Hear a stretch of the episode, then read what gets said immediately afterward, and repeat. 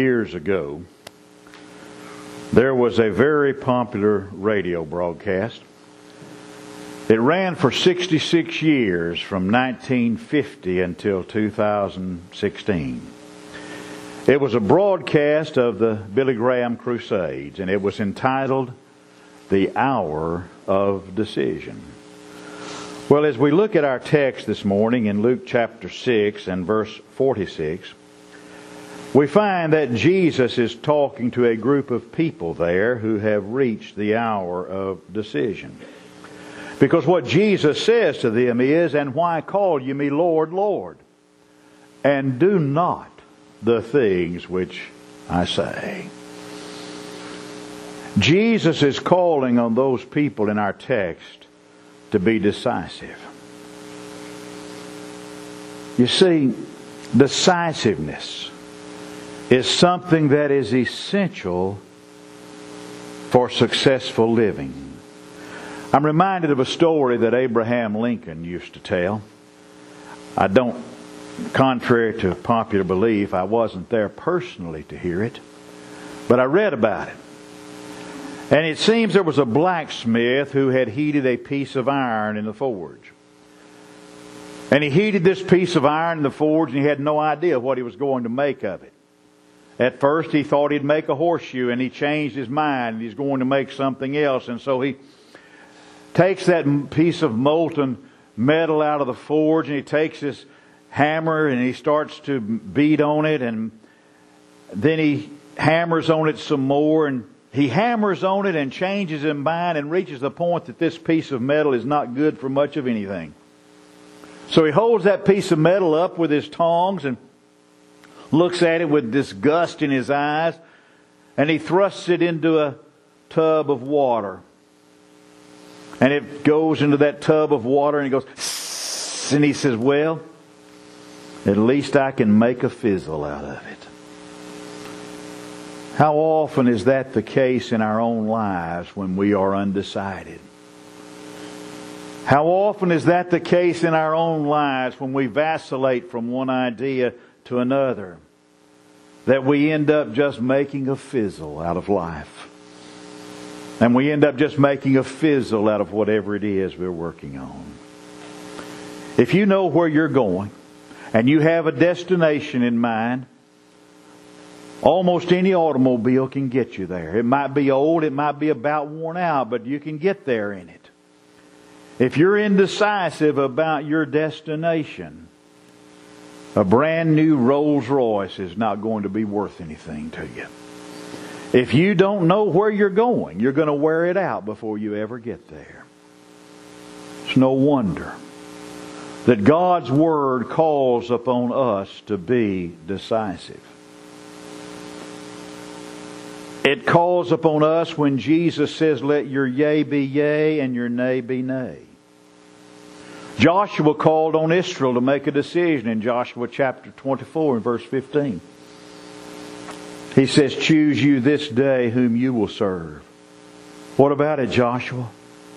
As for me and my house, you'll, we shall serve the Lord. Now let's face it, folks. Whether we like it or not, Life is filled with decisions that every one of us must make. We've got to decide what time to go to bed and we've got to decide when to get up. We've got to decide what to eat and we've got to decide what not to eat.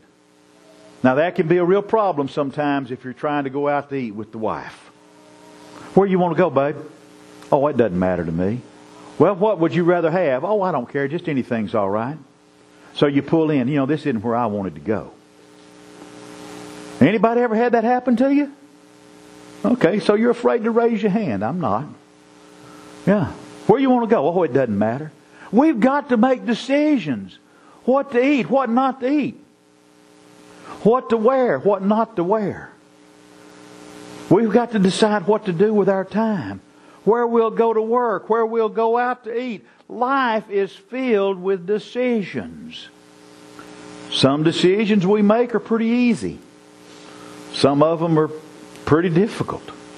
There are times that there's something I see in the store I'd like to buy, but I look in my wallet and the decision not to buy it is made is a pretty easy decision to make. There's just not enough George Washington's in the, in the, in the billfold to buy what it is I want to buy. But we have decisions that we have to make. You and I are where we are right here, right now, because of decisions we made yesterday. And the decisions that we make today are going to have an impact on the decisions we'll be making tomorrow. And our decisions establish a foundation and a pattern for our lives. Being decisive, folks, that is essential. And yet it is at the same time so difficult in our lives. Because so often our yes has a hint of no in it. And so often our no has a hint of a yes to it. And to give utterance to a yes that is a 100% affirmation is something that is almost impossible for some people to do. Especially if they happen to be holding some elected position. Like the old joke where the reporter said to the politician, you know how reporters are, Leon. The reporter said to the politician, Sir, why is it that you people that are elected to high office always answer a question with a question? He said, Do I do that? That's the way they are. They just can't give you a straight answer.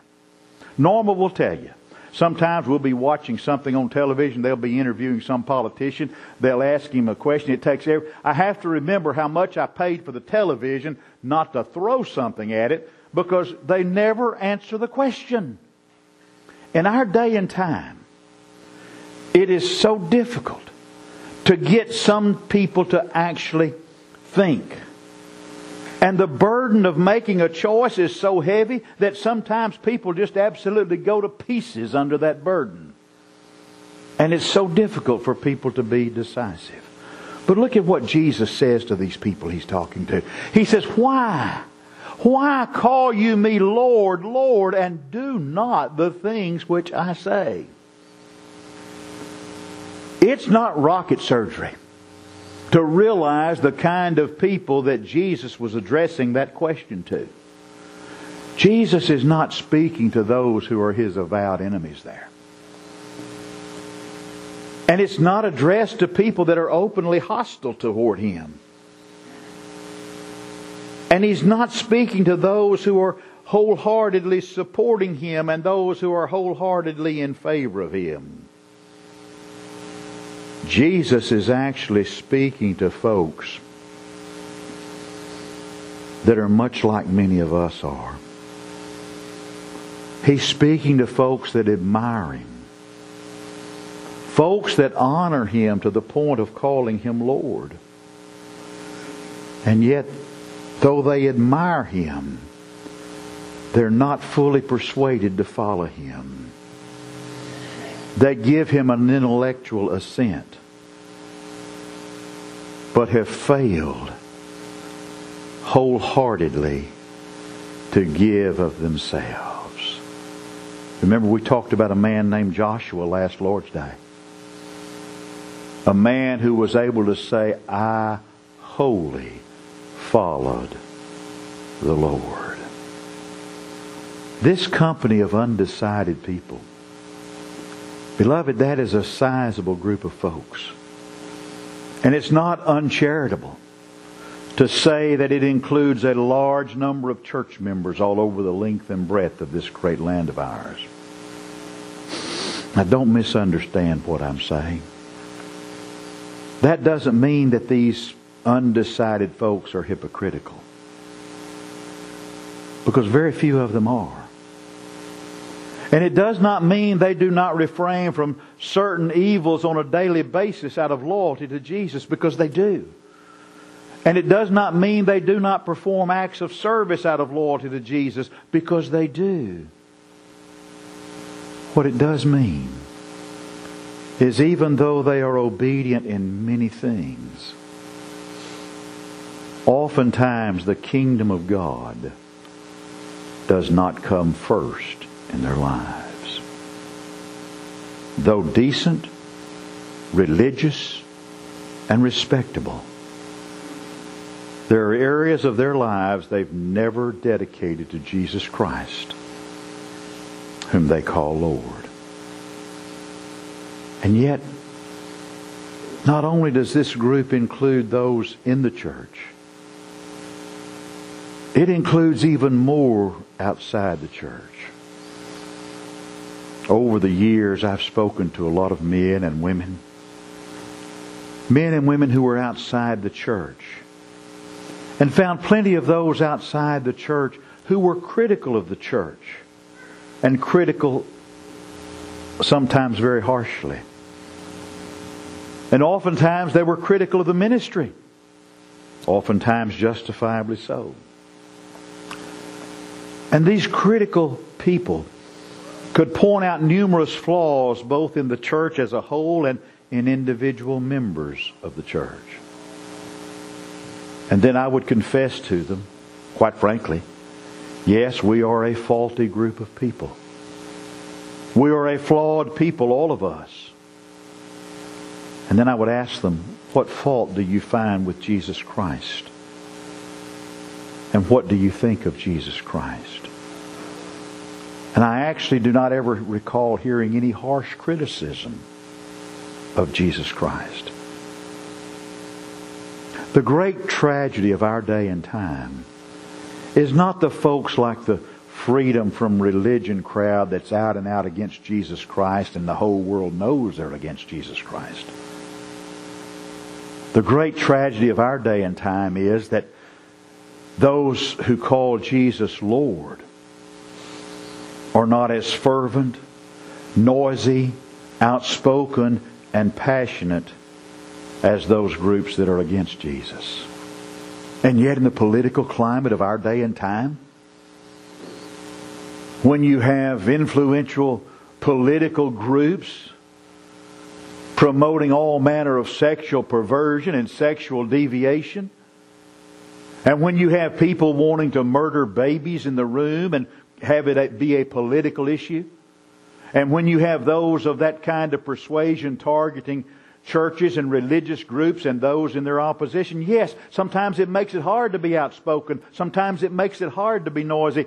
But yet, look at how outspoken those of the first century world were when Rome was so openly antagonistic toward Christianity. We've got to learn to be a little bit noisy and a little bit fervent and a lot more passionate about the things of Jesus Christ in opposition to the things of this world. That's what Jesus is asking for in this passage. He says, Why do you call me Lord and do not what I say? Jesus is asking for our wholehearted loyalty. And nothing less than wholehearted devotion is going to satisfy Jesus. He's never pleased with half hearted devotion. In fact, it would seem that a casual reading of the New Testament would indicate this is the attitude that Jesus hates the most. You remember the church at Laodicea in Revelation chapter 3? Jesus said, I know your works. I wish that you were either hot or I wish that you were cold. But since you're not hot and you're not cold and you're just lukewarm, I will spew you out of my mouth. It was a church that made the Lord sick because they were lukewarm. They didn't have a wholehearted devotion. We're not here, beloved, to win success nor are we here to fail.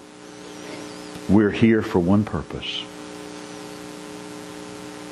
We are here to do the will of God.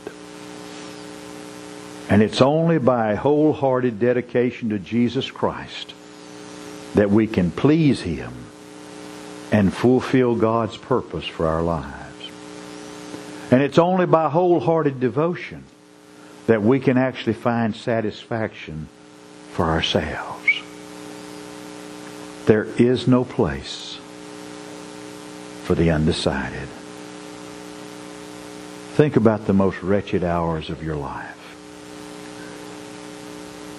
How many times have we all lain awake at night wrestling with some decision we had to make? And some of the most wretched hours of our lives are those times when we cannot reach a decision. And oftentimes, a wrong decision can actually bring more peace than indecision. We actually see that in the story of Jonah. The prophet of God that God spoke to, and God said, Jonah, I want you to go to Nineveh to preach. Now, Jonah has two options.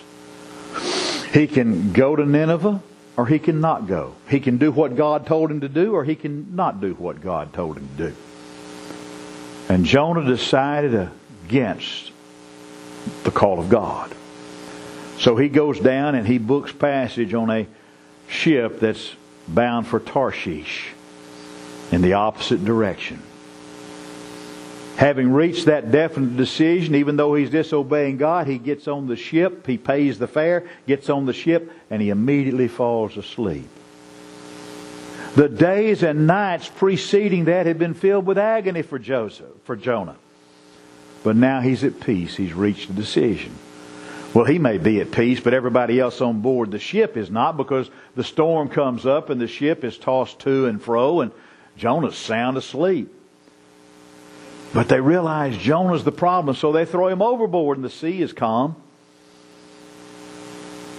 And Jonah's swallowed by a great fish that God prepared. And I love the understatement of the Bible. Jonah chapter 2 says, Then Jonah prayed. You think? You want to find an example of fervent prayer, you think about Jonah praying in the belly of that fish, and the fish spit him out on dry ground. And you know what? When that fish spit him back out, Jonah made the decision to do what God told him to do. He went to Nineveh to preach just as fast as his short little legs could get him there. But you see, he went to sleep once he made a decision. The, pro- the problem we see illustrated there is the peace that comes from a wrong decision is not a peace that's going to last. You and I might reject the high calling of God, but our rejection will not bring permanent peace. Write this down. It's on the final exam. It's only when we have fully committed ourselves to God and we have come to know the peace that abides with God, the peace that passes all understanding will come when we fully commit ourselves to God. A wholehearted decision to follow Jesus brings peace because so many lesser questions are answered then. There are some people, I've known them, for whom no moral issue is ever finally and fully decided. Every morning they have to decide, am I going to pray or am I not going to pray? Every morning they have to decide, am I going to read from the Bible today or am I not going to read from the Bible and neglect it today? Sunday morning comes, am I going to go to worship today or am I going to stay home? It's an open question with so many folks. And folks like that are in constant conflict. And they remind me sometimes of the man, the old story I heard one time about a man who had a dog with a long tail. And the tail was just too long. And so the dog's owner decided, well, the only option is that we're going to, I'm going to need to cut the dog's tail off. But the dog's owner was a compassionate sort of guy. And he didn't want to inflict a lot of unnecessary pain on this poor animal that he loved so much. So he just cut an inch a day off the dog's tail. That way he didn't do it all at once. That's what it's like when no moral decision is ever fully decided. And we've got to make those decisions one day at a time when we take Jesus Christ seriously, and when Jesus Christ is Lord and Master of our lives, a thousand lesser decisions are going to be made in advance. The great decision to follow Jesus includes many that are smaller and will make every other right decision easier. The choice you made today was born quite largely of the choice you made yesterday. I remember so very well the last few months of my father's life. It was the fall of the year. And he was dying with lung cancer, and he knew it, and we knew it, and the doctors knew it. But the most important thing in his life was to be in worship on the Lord's Day. And to be able to preach on the Lord's Day, which he did up until about two months before he died. But I can also remember that Saturdays was the day that they played Little League football games. Bryant was in sixth grade and Bryant was playing Little League football. And I can remember on numerous Saturdays during the fall of a year,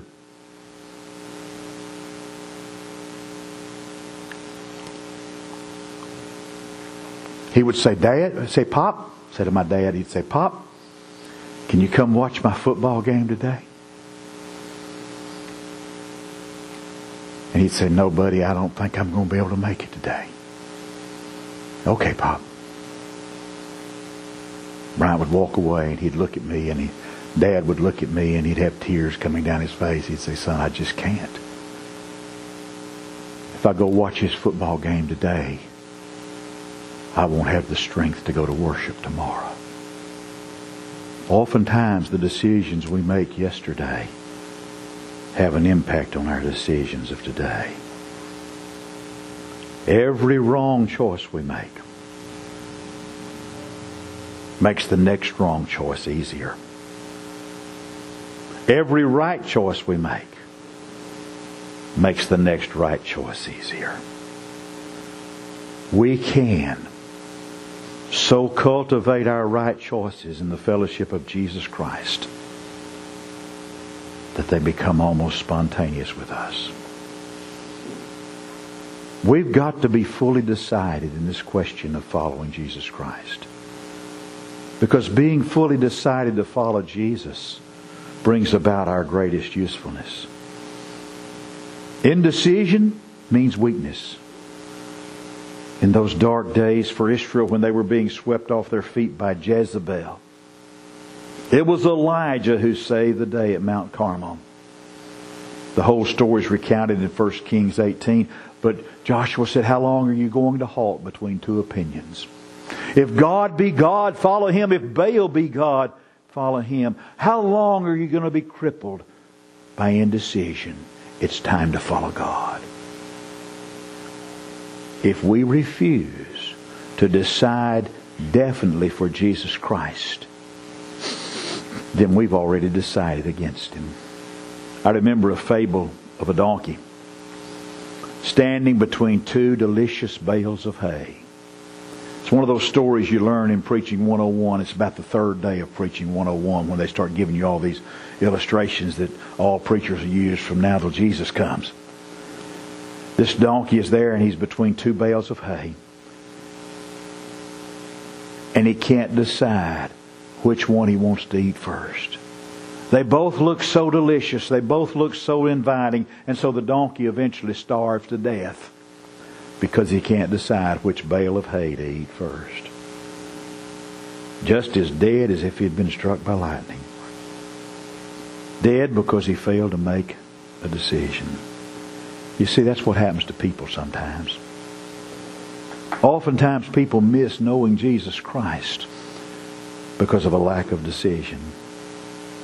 We've got to make the decision that Jesus Christ will be Lord and Master of our lives. You've heard me say this once or twice before. If Jesus is not Lord of all of your life, Jesus is not Lord at all in your life. That's what this passage in our text is talking about. Why do you call me Lord, Jesus says, and fail to do what I tell you to do? Making Jesus the Lord of your life. That means being obedient to His will. It means that the commands of Jesus and the teachings of Jesus are going to govern and control all of your life, every aspect of it. Are you a Christian this morning? Is Jesus the Lord of your life? If you're not, in simple, trusting faith, repenting of everything that's sin in your life and confessing His name, be buried in the waters of baptism and be a Christian. Nothing more, nothing less, nothing else. But you've done that. Somewhere along the way, you left the Lord.